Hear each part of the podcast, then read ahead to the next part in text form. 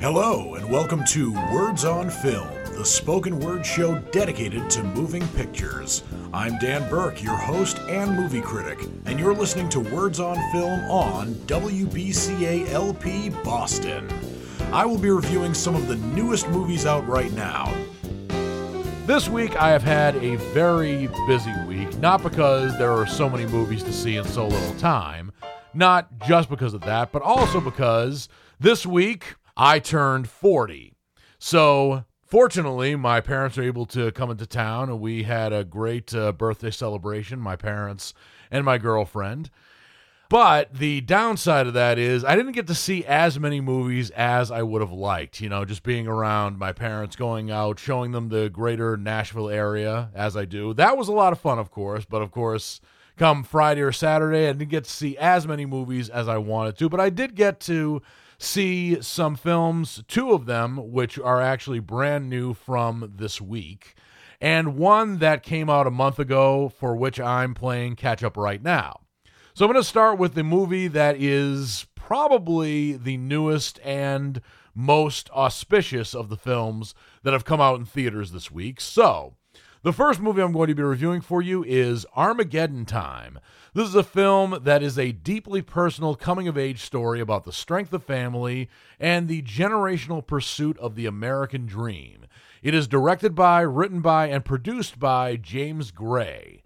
And the movie has not exactly been confirmed to be completely autobiographical, but chances are that James Gray made this at least semi autobiographical because it takes place in 1980 and it is about a sixth grader. And considering that James Gray was born in 1969 in New York City, this movie was probably based on his life and his own experiences. If you don't know who James Gray is, he has been directing for quite some time. He made his debut as a feature film director in 1994 with the film Little Odessa, but you might know him best from having directed films recently like Ad Astra, which starred Brad Pitt, which is probably his biggest movie to date, The Lost City of Z, and The Immigrant, amongst others. But the movie uh, Armageddon Time is actually not about an asteroid that's hurtling towards Earth, as I probably implied from it being a deeply personal coming of age story. But then again, Ad Astra was a semi uh, realistic uh, science fiction film, which details, maybe unlike Back to the Future Part 2, how the future could be on Earth and how going from planet to planet could be just as routine as flying to Minneapolis, for example. But Ad Astra was a fascinating movie that I did see when it came out, but the show was on hiatus as, as I was trying to find a recording studio to create this podcast. But James Gray certainly has a talent for uh, directing and storytelling, and Armageddon Time is is undoubtedly his most personal movie to date. So this follows the trials and tribulations of an 11-year-old sixth grader by the name of Paul Graff, who, as I said previously, is probably based directly on James Gray. And in this film, he's played by a young actor by the name of Banks Repeta. And when we first meet Paul, he is in PS 132, which, for those of you who are not familiar with New York City or its public school systems, that is one of several public schools. And he's not exactly a troublemaker, but he is a bit of a mischievous kid, and he certainly has a very overactive imagination, which made me like him almost instantly. And he begins to befriend another classmate who is a black student who's been held back at least once. His name is Johnny Davis, and he's played by Jaylin Webb. And Johnny Davis is one of those students who probably is not getting the help that he needs, and it's obvious that he's being written off by his public school system, especially his strict teacher, Mr. Turkeltaub, who's played by Andrew Polk. And Johnny Davis is, you could probably extrapolate from this film, a good kid who is misunderstood and very much like the character of Paul Graff. He's also known for getting into mischief Johnny and Paul find themselves befriending one another when they both get into trouble with Mr. Turkeltaub for very tame reasons, but for public school in the sixth grade, it, it feels kind of like they're serving time as opposed to just paying a parking ticket. But as the movie progresses, you learn more about Paul Graff's home life, particularly his close knit Jewish family, which consists of his mother, Esther Graff, who is the president of the PTA, who's played by Anne Hathaway, his semi strict plumber father, Irving Graff, who's played by Jeremy Strong. And while there are other members of his family, the primary members whom you get to know the most include his parents, who I just mentioned, and also his grandpa, whose name is Aaron Rabinowitz, who's played by Anthony Hopkins. And when Anthony Hopkins first came into this movie and started speaking, I wasn't quite sure if Anthony Hopkins was trying to do an American accent and just gave up part of the way. But when Aaron Rabinowitz begins to reveal his background and how his parents escaped um, the Nazis uh, right before World War II and went from Ukraine to England, where he was partially raised, and then from England to the United States it makes sense how Anthony Hopkins' accent is the way it is here. But even though we we're in a movie going time where, or rather, this has been sort of the year of great actors trying really bad accents, and some of the primary examples of this include Tom Hanks trying and failing to do a Danish accent in Elvis and also an Italian accent in the live action remake of Pinocchio and also Kevin Kline doing a really, really bad Massachusetts accent in the most recent film he did with Sigourney Weaver. Um, I, I was probably putting Anthony Hopkins in that category, but I'm not going to do that now because his accent actually makes sense in the grand scheme of this movie. But even, you know, ambiguous accent aside, the scenes with Anthony Hopkins and Banks Repeta are probably the best scenes in this film, and it's obvious that the two of them have a special bond. And uh, even though I didn't grow up in New York City, I did grow up in a close knit family where I did have other members of my family who were not my immediate nuclear family living with us. And I, did, I also didn't grow up Jewish, but there were there are certain aspects of this film to which I could relate certainly being 11 years old, misunderstood, and also apt to get into some mischief as well. So that's why I identified a lot with Banks Repeta's performance. And of course, the scenes he did with Anthony Hopkins were gold. And even though Anne Hathaway, being the bigger star here, gets the top billing here, I also was very impressed not only with Anthony Hopkins's performance, but also with Jeremy Strong's performance.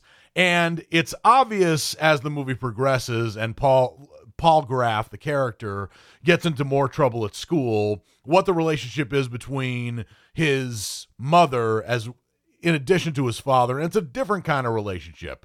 It's sort of the being 1980, it's the waning years of the wait till your father gets home.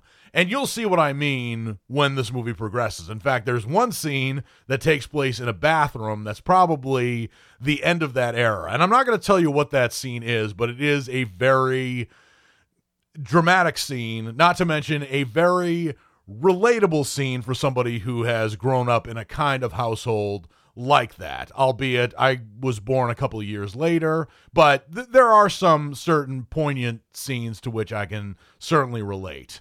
And it being the time that it is, which is late 1980, it also tells you a lot without really resorting to nostalgia about the mentality that kids and adults had at the time about uh, race in America. There are certain things that were acceptable for people to say in 1980 that are not acceptable now. Some for good reason, some might be taking it a little too far, but that's, of course, a bit of another story to compare this era to the era in which we live now. That would go on for quite some time if I were to elaborate further. But also, prevalent views on marijuana are are displayed here, especially when Paul and Johnny are caught smoking cannabis in the bathroom, which is probably still against the rules today, but it was a much bigger deal. The prevalent views of marijuana were not as accurate as they are today. And I could go on, but there are also some other surprising performances here that make this movie seem a bit more autobiographical than you might expect, including an appearance by Fred Trump. And I'm not talking about the real Fred Trump because Fred Trump Sr. died in 1999. But he's played almost eerily accurately here by the actor John Diehl. And it is it's incredible um, how well he channels Fred Trump, especially when you see uh, footage of Fred Trump perhaps on YouTube. There's also a brief appearance here by Jessica Chastain playing Marianne Trump, who is the eldest of the Trump children. And the speech that Jessica Chastain makes here um, as Marianne Trump, and she's only in this movie for about two or three minutes. And in this speech, she's speaking to school children about the efforts of working your way, uh, working very hard in school to get into a good college and a good graduate school so you can play with the big boys. Now, unlike another certain Trump sibling, Marianne Trump actually did work her way up honestly and with a lot of integrity. She certainly had a lot of help being born in the family into which she was born, but her work ethic is admirable and and the the two uh, Trump family members here don't play a significant role in, or at least not in terms of main characters in this movie, but it's it's probably one of those things that including them in this film shows that the Trump family was not as nationally or internationally recognized as they are with as much notoriety as they are today. But just about everyone in New York City knew who they were. And I think this movie brilliantly shows the influence that they had just in that lake region. And of course, by lake region, I am speaking very facetiously. But there's a lot to love about Armageddon Time. It definitely is a coming of age movie and certainly one of those slice of life films. And there was a lot to which I could relate, being a, a Reagan baby like I am, and I'm 40, and I'm probably one of the older Reagan babies, and either the younger of the Generation X or the oldest of the millennials. I don't exactly know. But there's certainly a lot that I recognized from Armageddon Time from when I grew up. That's certainly maybe even universal for people who are older than me and maybe even some who are slightly younger than me. But Armageddon Time is an excellently written film. It is superbly acted by just about everyone involved, but most especially Jeremy Strong, Banks Repeta, Jaylin Webb, and Anthony Hopkins. And Anthony Hopkins will probably be nominated for an Oscar for this film. I would like to see Jeremy Strong also get some supporting actor recognition. But as you might imagine, Armageddon Time is a deeply personal and poignant film to which I give my rating of a knockout. Just about everything in this film works, even though it doesn't really tell the traditional story. As I said, it's more of a slice of life film, and it doesn't really end on a very definitive note in terms of its storytelling. But there is a lot to love about the film, particularly the acting, the set design, the lack of genuine nostalgia. And I overall loved Armageddon Time. And it's a film that I would probably see again, particularly with people who haven't seen the movie.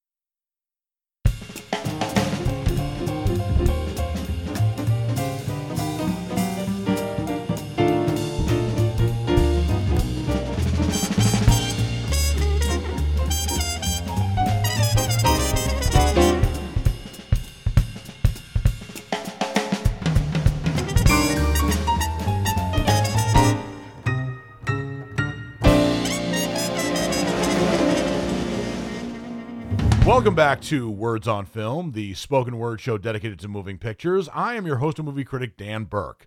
The next movie I'm going to be reviewing for you is Enola Holmes 2, which premiered on Netflix on November 4th, 2022.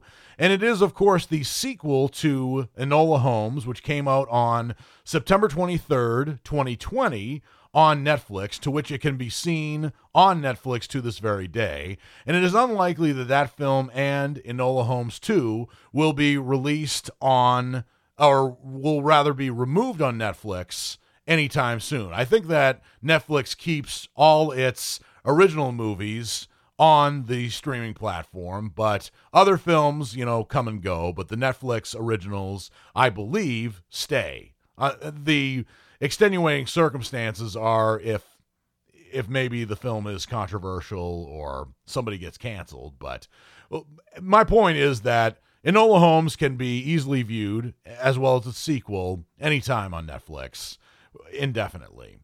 But what was not made apparent to me when I reviewed Enola Holmes uh, two years ago was that I knew Enola Holmes, who is the younger sister of Sherlock Holmes, was not a creation of the creator of Sherlock Holmes, Sir Arthur Conan Doyle. What I did not realize was that in the Enola Holmes mystery is a young adult fiction series of detective novels by not only Nancy Springer, who is, as as far as I know, no relation to Sir Arthur Conan Doyle, she's also American.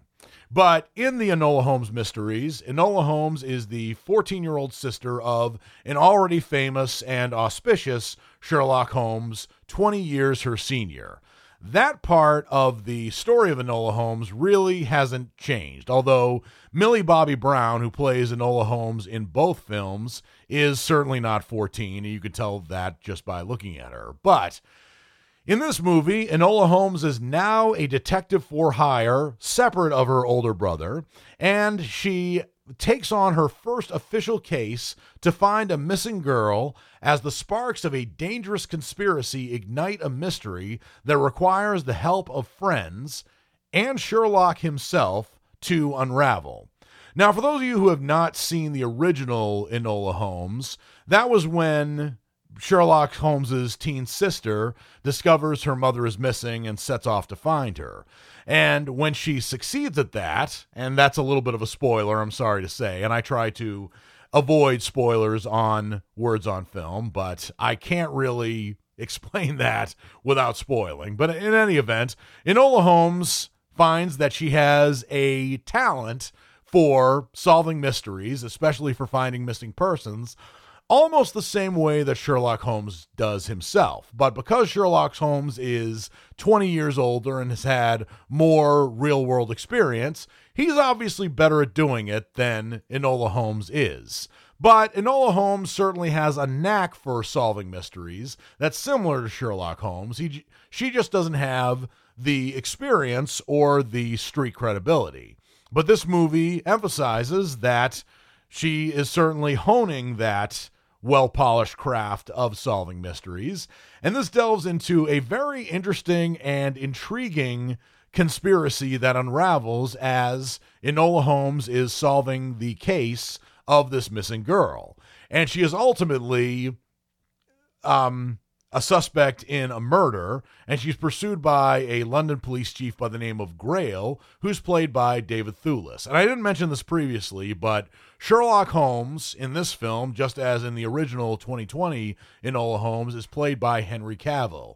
And Henry Cavill, and it might be because he's British, does a much, much better job portraying Sherlock Holmes than he does portraying Superman. In fact, he made a cameo as Superman in the recent DCEU movie Black Adam, and I could hear members of the audience with whom I was seeing this film uh, groan when Henry Cavill came on as Superman. And that definitely says a lot about Henry Cavill's uh, perceived reputation playing the character. But I still think he is a good actor, and when you get him into the right role, which may or may not be his role of Superman, and it's not to his credit entirely his fault that he's not so great at playing Superman. It might have been some of the directors who have been directing him playing that role. But here in these Enola Holmes films, both of which are directed by Harry Bradbeer, I guess the director is bringing some good out of him. Not to mention that in addition to this film being a really good mystery that unravels with so many plot twists and so many uh, layers to which I won't give away because there is actually one very surprising twist at the end involving Sherlock Holmes' arch nemesis, Moriarty, and who Moriarty is. And I'm not going to give that away except to just to say that. I was really impressed by the mystery in Enola Holmes 2. It was a very smart and very well woven mystery. Plus, for the people with the shorter attention spans, there's also some very good fight choreography. The fight choreography here is very violent, which is probably why Enola Holmes and Enola Holmes 2 earned their PG 13 rating. But I do think that older children, maybe eight years and older, would see this film. I think that maybe the PG 13 film is, uh, the PG 13 rating is a bit of a stretch because there is a lot of violence in this film, but there's very little sexual content and almost no swearing, particularly by the main actors. In fact, I can't even remember a single swear word that's said in this film at all. But I do think that older children would like and appreciate this film as well, especially girls. And I was equally as impressed with Enola Holmes 2 as much as I was with Enola Holmes. Maybe there was a little bit more emphasis on Sherlock Holmes in this film than there was in the earlier film, but I still think that Millie Bobby Brown as Sherlock Holmes' younger sister certainly stood her own, and you can definitely tell what her motivations are as she's trying to solve this case without the help of her family. And she does get help from her family, but A, she's not given a hand to hold. And B, it's when she really, really needs help that not only her older brother, but also her mother and a family acquaintance comes through for her. And I think that's uh, some very important lessons to extract from this film without being beaten over the head with the subject of uh, the hero of the story can do things on her own, but she or he or she also needs help. So I was impressed by Enola Holmes too. It got my it gained my attention. I certainly appreciated the performances by almost everyone involved, as well as the really intricate and well woven mystery that was the story, which is why I give Enola Holmes 2 my rating of a knockout. I think that Millie Bobby Brown, just like she did in the original film, has more to her acting palette and a lot more to her range as an actress than her role in Stranger Things, which could have been the acting equivalent of a one hit wonder. But Millie Bobby Brown definitely has an enigmatic and certainly charismatic presence to her, playing other roles besides that very famous role of Eleven that she does in Stranger Things. She does very well in that role, but Enola Holmes, the movies, shows that she has more range, and hopefully she gets more range, or rather, roles with more range in the movies and TV shows that are to come. I certainly look forward to seeing it.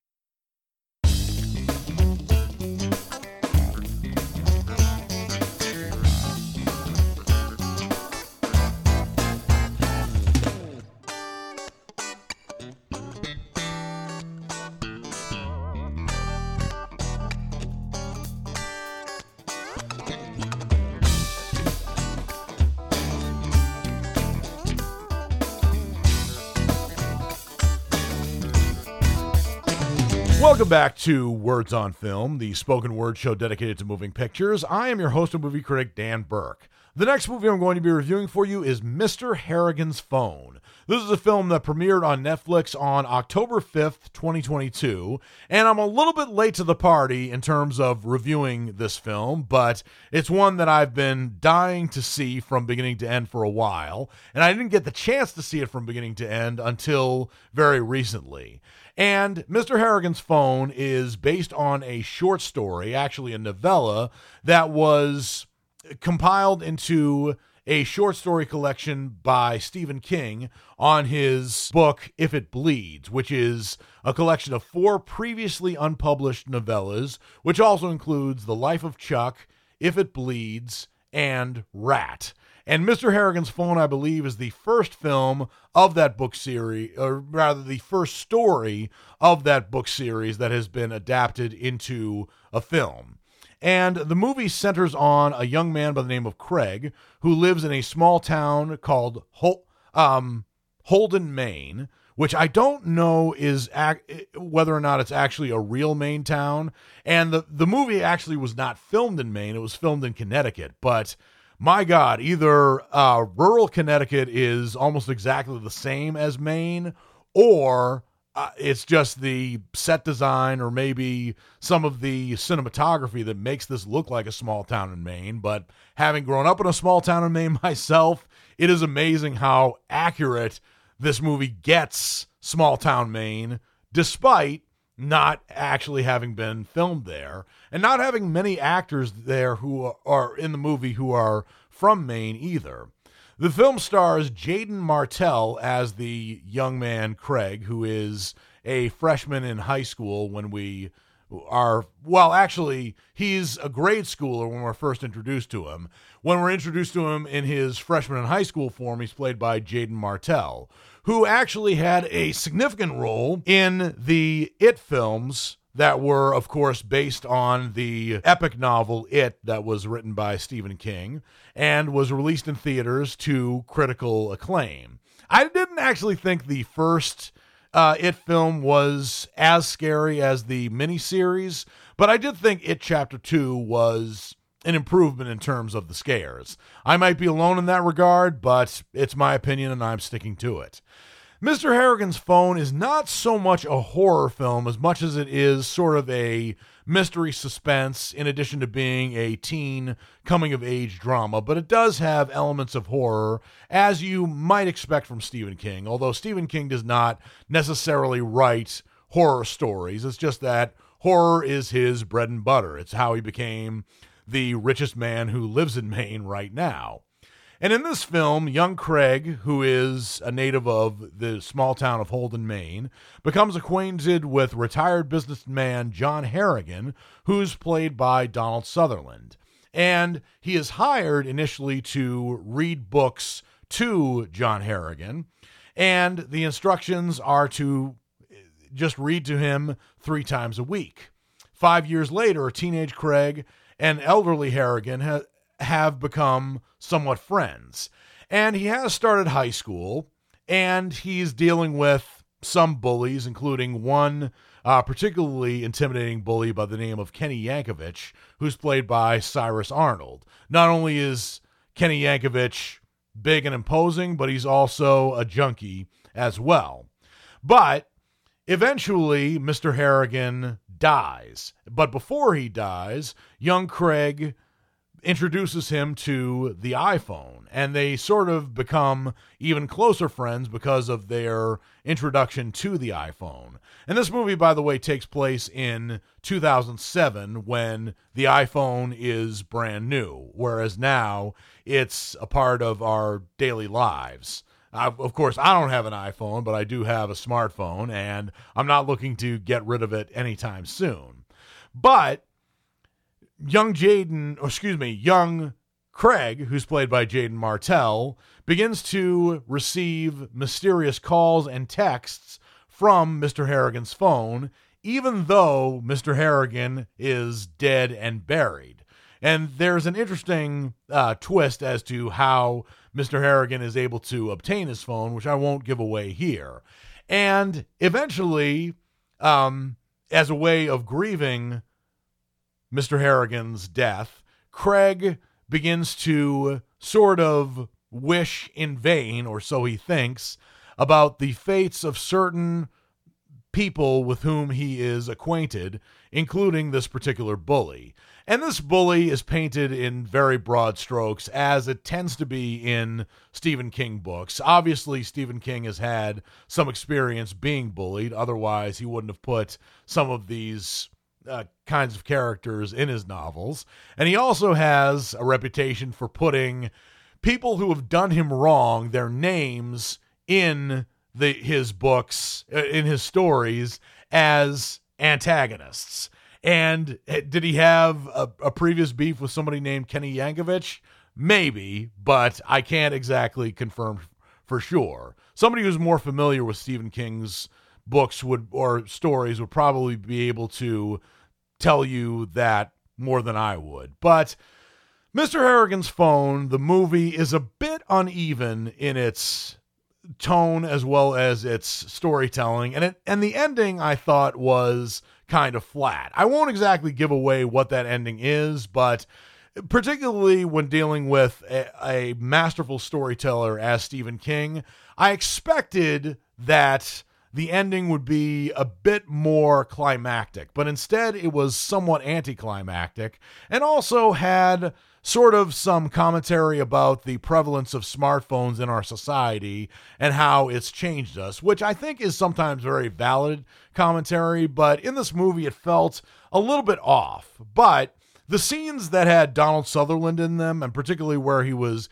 interacting with the character of Craig, whether he was played by Jaeden Martell or in his younger self, played by a young actor by the name of Colin O'Brien, I thought those scenes were the strongest and actually had me appreciating the master's master works from which Craig was reading to Mr. Harrigan. But I can't say I didn't like the film. I just didn't think it was as scary as it could have been. I also didn't think that the the story was particularly even, but I did think the acting was pretty good and I also really loved the set design as well as the on location shooting even though it was shot in Connecticut not Maine, but it, but to the filmmaker's credit, and I'm not just crediting director and co-writer John Lee Hancock here, it they made it look like Maine, and that is really impressive, especially when it wasn't filmed in Maine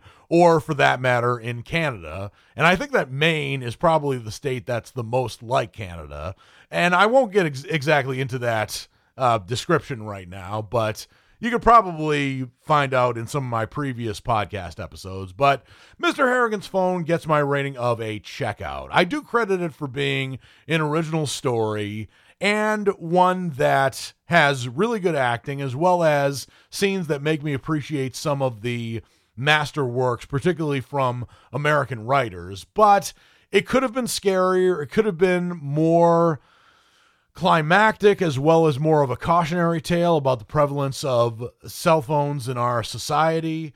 And there were some elements of the storytelling that were confusing, but never really explained as properly or as subtly as they could have been. But I think if you're looking for a late night movie with some mild scares, Mr. Harrigan's Phone is the movie for you. For me, it was just kind of okay.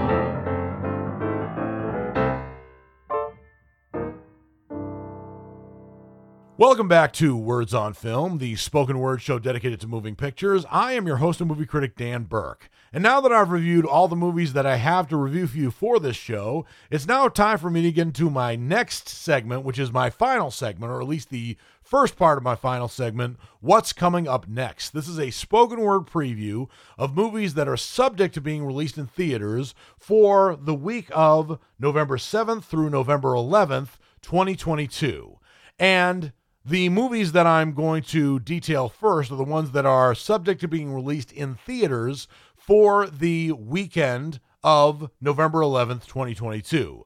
The first and unquestionably the biggest movie that's going to be released on November 11th is, drumroll please, and I don't have any sound effects, so I can't give you a drum roll, Black Panther Wakanda Forever. This movie is obviously a direct sequel to the Black Panther movie, but it is also the 30th film in the Marvel Cinematic Universe. And as you might expect, the character of uh, King T'Challa, who is the original Black Panther, is not in this movie because, sadly, the actor who played him, Chadwick Boseman, died unexpectedly two years ago at the relatively young age of 43.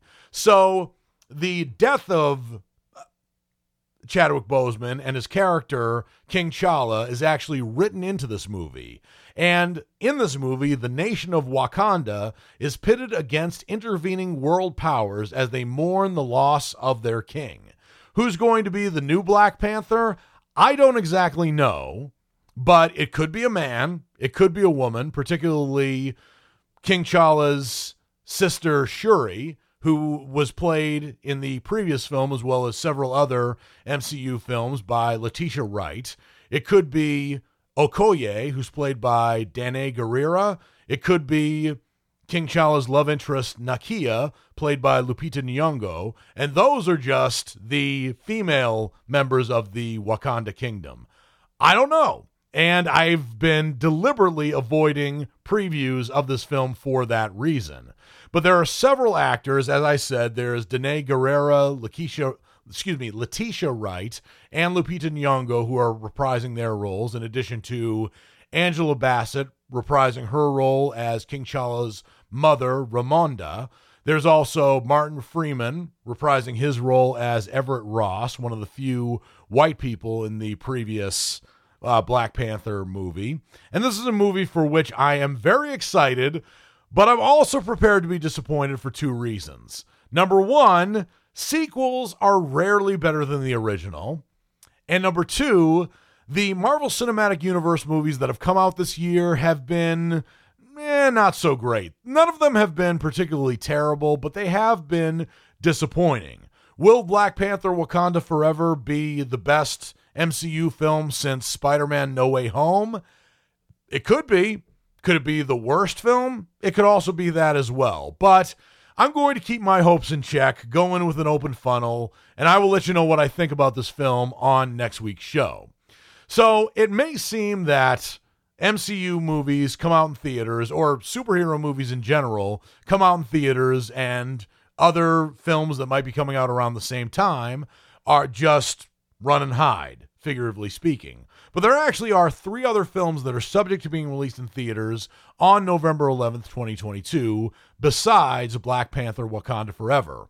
One of them is a movie that is a Christmas themed film that is called Spirited. It stars Will Ferrell, who has proven himself to be very funny, and Ryan Reynolds, who has not proven himself to be very funny, except maybe when he's playing the character of Deadpool. But Spirited is indeed a film that is Christmas themed. It coming out in November, uh, right in time for Christmas. And I unfortunately do not have a description of the movie for you right now. It's actually missing from my queue. Oh, actually, it just popped up. This is Spirited is a musical version of Charles Dickens' story of a miserly myth- misanthrope who is taken on a magical journey. What misanthrope could they possibly be talking about in terms of Charles Dickens' story about Christmas? You could probably figure that out for yourself. But Will Ferrell does not, I don't think, play Ebenezer Scrooge. He is credited as playing the role of a character called Present, who I might assume to be the ghost of Christmas Present. I don't know. But he does team up with Ryan Reynolds, who plays a character by the name of Clint Briggs.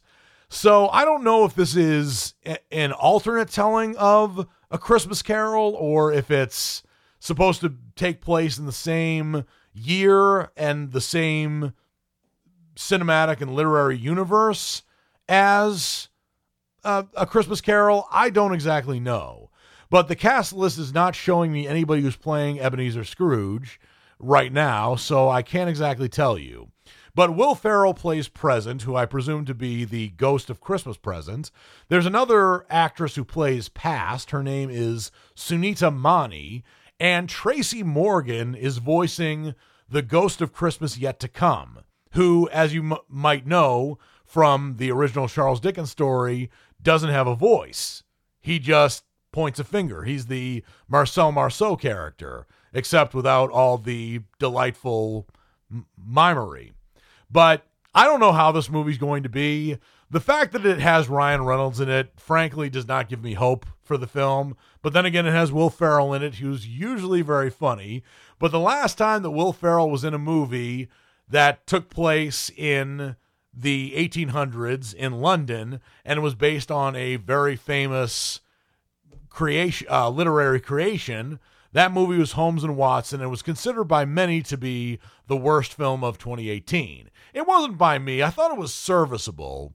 And there were scenes that were very funny, but there were also scenes where both Will Ferrell and John C. Reilly were trying particularly hard, almost too hard to be funny. But Spirited is a movie that I'm probably going to see, and I'll let you know what I think on next week's show. Another movie that is subject to being released in theaters on November 11th is a movie that's called The Friendship Game. This is a movie that is about a group of teenagers in a small town who discover a strange object that tests the strength of their friendship. The movie stars Peyton List, Brendan Meyer, Miranda Edwards, and Jennifer Coppling, amongst others. Those are the principal main characters in this film, and I'm not familiar with many of them. I know Peyton List actually from a few films. She's an American actress who has been in films like Diary of a Wimpy Kid, Dog Days. She's been in 27 Dresses. Oh, she's actually been in another Diary of a Wimpy Kid movie as well called Roderick Rules. I've seen the first Diary of a Wimpy Kid movie. I've seen the third one. I've seen the fourth one. I have not seen Roderick Rules. The first and third movies were pretty funny and they were clean. And when you have somebody who is as has as sick and twisted a sense of humor as I do, and I still laugh at these movies made for kids, you can tell it's pretty funny. But in, in any event, Peyton List stars in this movie, The Friendship Game. And I'd be interested to see this movie, but I'm not guaranteeing that I'm going to see this film because it's likely going to be in limited release, which means that it's probably not going to be coming out in a theater near me. But if I see it, I'll let you know what I think on next week's show. And the final film that is subject to being released in theaters on November 11th, 2022, is a movie that's called Manifest West. It is a coming of age story told through the eyes of a young girl whose family spirals out of control after, after they decide to live off the grid. What exactly does it mean to live off the grid? Well, that's that's subject to interpretation.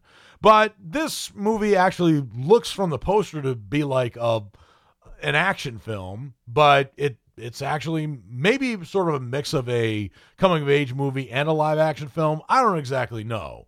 But it could be a movie that's full of surprises. I also don't know. But the movie stars Michael Cudlitz, Annette Mahendru, Timothy Heidecker, and Milo Gibson. If you know any of these characters, then that makes one of us because I have not heard of any of these actors before. It doesn't mean they're not good actors, but I'm just not familiar with their work. But Manifest West is a film that is subject to being released in theaters on November 11th, but don't count on this movie being out in a theater near you. If it's coming out in a theater near me, it's likely that I might see it, but I'll let you know what I think if I see it on next week's show.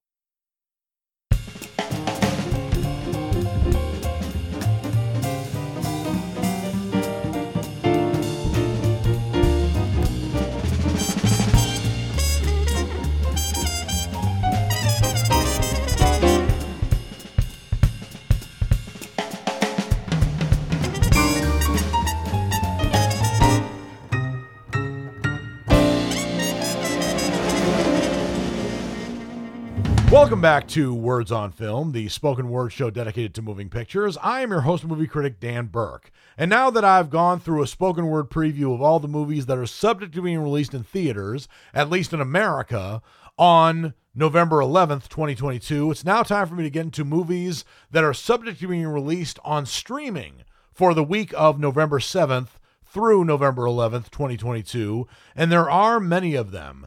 And I'm going to start with Netflix first and get to as many streaming platforms as I possibly can, but I cannot guarantee you that I will get to all the films, particularly since I have a very limited time left on this podcast. But if I had the time, I would make this podcast maybe two hours of me just talking. Who needs guests? But maybe I'll have guests later on. But in any event, one Netflix original film that is coming out of Switzerland on Tuesday, November 8th, is a film that's called The Claus Family 2, which is a Netflix original.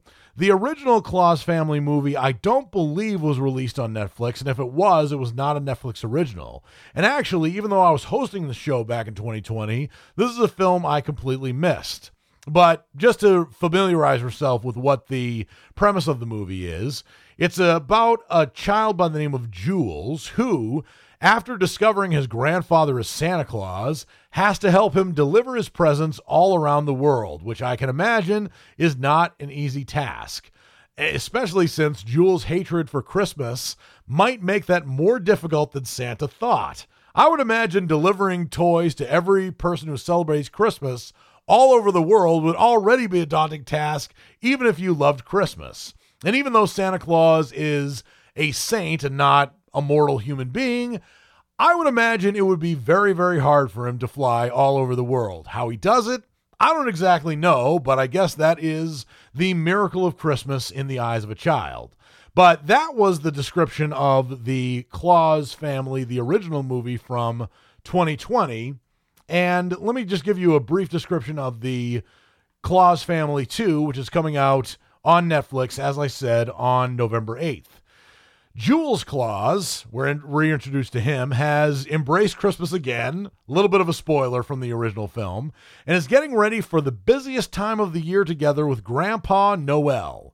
Everything seems to go according to plan until Jules received a very special letter with an intriguing question. What that question is, I don't exactly know, but I am very intrigued to see the original film as well as the sequel because I love a good Christmas movie. And whenever anybody hears me say, I love a good Christmas movie, they say, Oh, you love the Hallmark films. No, I love a good Christmas movie, not a formulaic Christmas movie that's for the romantic comedy crowd. Now, I do get that the Hallmark films have a very successful multi million dollar formula, and I do respect that from a capitalist point of view. And I also respect that there are people who love Hallmark Christmas movies the same way that they love fast food. You know, it gives them comfort for a, a, little bit of time. But my palette of Christmas movies that I love are a bit more sophisticated than that. And yeah, maybe I'm rubbing that into people who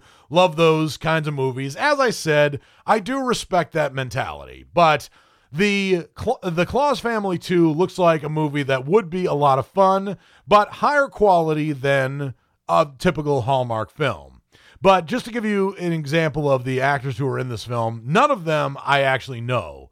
But Noel Claus, Father Christmas, is played by Jan Decleir, who is a Swiss actor. Mo Bakker, who is also a Swiss actor, plays his grandson Jules. And some of the other actors include Bracha von Doesburgh, Renee Soutendijk, and Ava Vondergoot. So even though I don't recognize any of these actors, lo- this looks like a movie that's made with a lot of love, and some of the special effects that I've seen from some of the very brief clips that I have look very intriguing. So this might be a movie I see, and it might be a movie that I will review for you on next week's show, but I'm really going to make time to see this.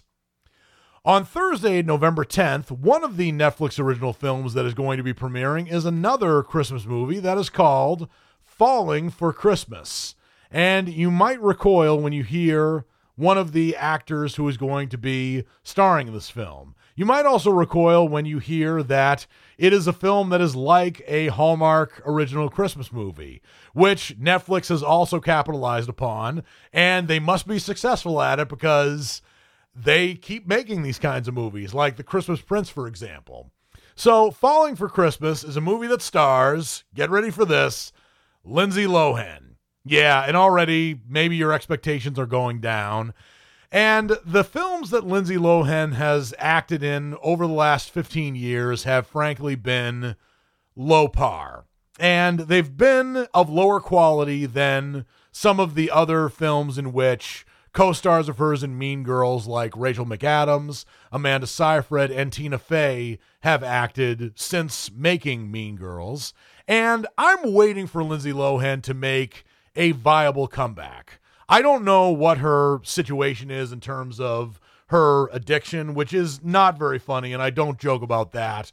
But I do make note of her poor choices in her movie roles and maybe even some of her TV roles to date. Will Falling for Christmas be a change of pace for her? I doubt it, especially given the premise of this movie, which I'll read for you right now. In the days leading up to Christmas, a young and newly engaged heiress experiences a skiing accident. After being diagnosed with amnesia, she finds herself in the care of the handsome lodge owner and his daughter. Already, I know exactly how this movie is going to go. There's going to be a romantic chemistry between her and this handsome lodge owner who's played by Chord Overstreet. She's going to regain her memory. There's going to be a falling out between the two of them, and then something else happens. So it's probably not going to be the comeback movie for Lindsay Lohan that I hope she eventually makes, but it's probably going to be a movie that I'm actually going to see. Will I like it? Yeah, probably not, but I'll let you know what I think if I see it on next week's show. And on to Friday, November 11th, there are several movies that are going to be premiering on Netflix. One of the American ones uh, is a movie that's called My Father's Dragon, which I think is based on the book that was an international bestseller that I think has been Americanized here. I loved that book. And as it turns out, it is based on the original series of books that was written by Ruth Stiles Gannett way back in the 40s, I believe. This is an animated film that ha- that tells the story of Elmer Elevator, who searches for a captive dragon on Wild Island and finds much more than he ever could have anticipated. I think this is one of those movies that does take the magic of reading away from children, but it's also probably one of those movies that's been in development hell. The good news is it's actually not an American film. Um, that's not exactly good news, but it's it's made by the same animation company that made The Secret of Kells and Wolfwalkers. In other words, this is a film company from Ireland that has so far made some very high quality and memorable animated movies that actually rival Disney and especially Disney Pixar in terms of their animation quality. So, for that reason, I'm very excited to see My Father's Dragon. And while I can't guarantee that it's a film that I will see for you next week on my show. It's a movie I will definitely strive to see. So I'm I'm actually really excited for this movie, and I probably will let you know what I think on next week's show. That just about does it for this episode of Words on Film. Words on Film is the spoken word show dedicated to moving pictures, and I am your host and movie critic, Dan Burke, reminding you that the views and opinions expressed on Words on Film about movies or other topics are solely those of your host and movie critic, Dan Burke. They do not necessarily reflect the views and opinions of any employees or volunteers who are working at WBCA or the station as a whole. Until I watch a whole bunch of brand new movies. This is Dan Burke saying, I'll see you at the movies.